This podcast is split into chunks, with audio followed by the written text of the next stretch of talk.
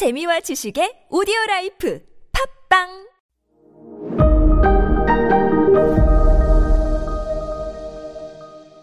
여러분, 새해 복 많이 받으십시오. 갑진년 이천이십사년 새해가 밝았습니다.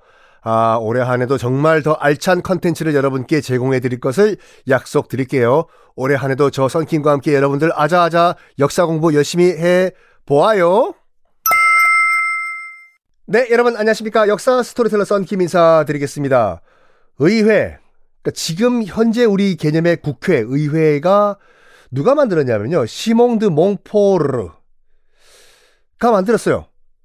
이게 영국 최초의 의회의 시작인데, 에이 뭔 소리예요.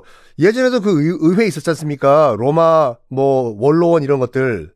물론 로마에도 나름대로의 그 의회가 있었지만 차이가 있어요.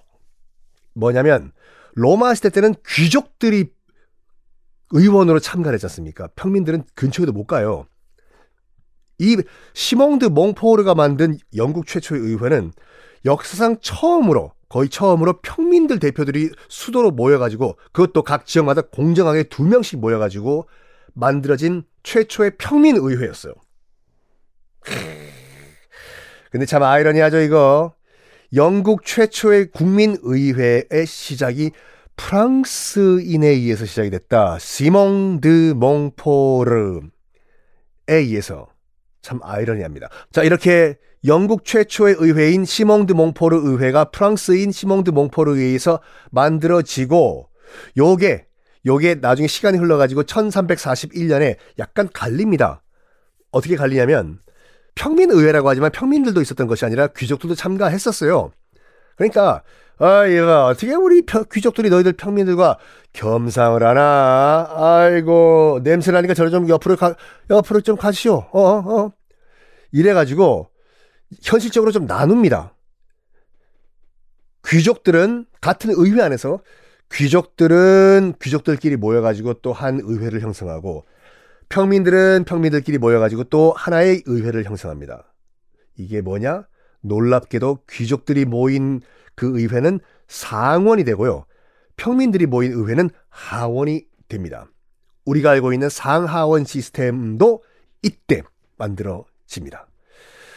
요때가 대략 천삼백사십일년이니까 언제냐면 뭐 우리나라 고려 말쯤 되네요.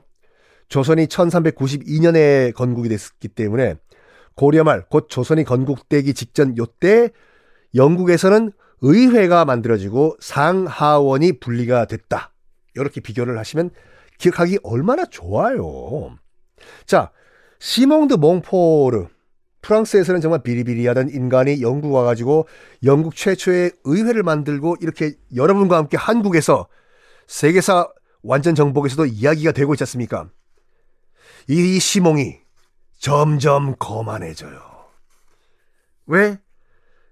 자기가 권력을 쥐고 있거든. 슬슬 자기가 이제 왕처럼 행동을 하기 시작합니다.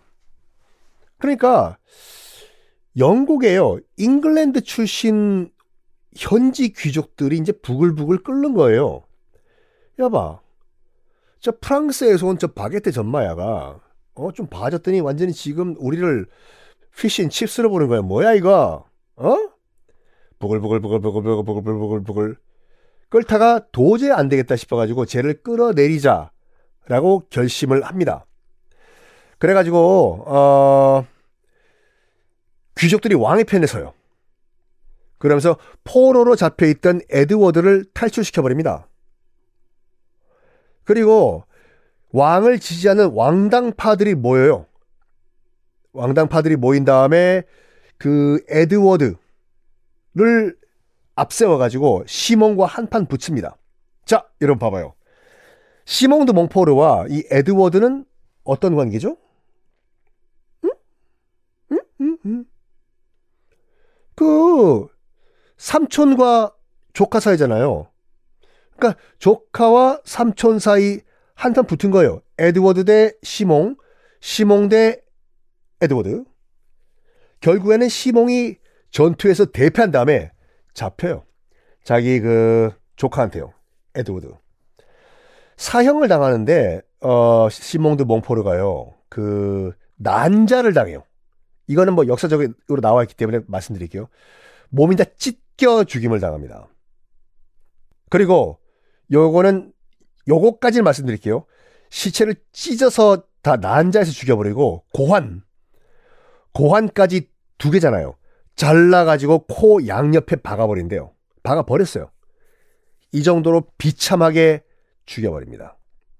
그리고 시몽 드 몽포르의 큰 아들까지 똑같은 방식으로 죽여버려요. 음, 와우. 어쨌거나 시몽 드 몽포르는 자기 권력을 주체 못해가지고 왕 노릇을 하다가 결국에는 이렇게 난자를 당해서 죽임을 당하는데, 영국 역사상 가장 큰 공을 세운 프랑스, 마지막 프랑스인으로 기록이 됩니다. 왜? 지금 우리가 알고 있는 민주주의의 시작, 영국 어, 이 의회의 시작을 시킨 사람이기 때문에. 자, 에드워드는 지금까지 아직까지 그 왕세자죠. 헨리 삼 세도 아직까지 잡혀있던 상태였어요. 아들이 와가지고 에드워드가 와서 풀어줍니다. 아빠! 아빠! 어디 계세요? 아들 왔냐? 아빠 괜찮으세요? 아들 고맙다. 아들 고맙다. 정말 밥이 짬밥이 이상하게 나왔어. 그 형무소에서. 자, 현직 왕 헨리 삼 세가 풀려났어요. 그렇지만 지금 현재 실권은 누가 쥐고 있습니까? 그렇죠. 반란을 진압을 하고 반란군을 찢어 죽이고 열쇠 갖고 와서 문을 열어준 아들 에드워드가 실권을 쥐고 있겠죠.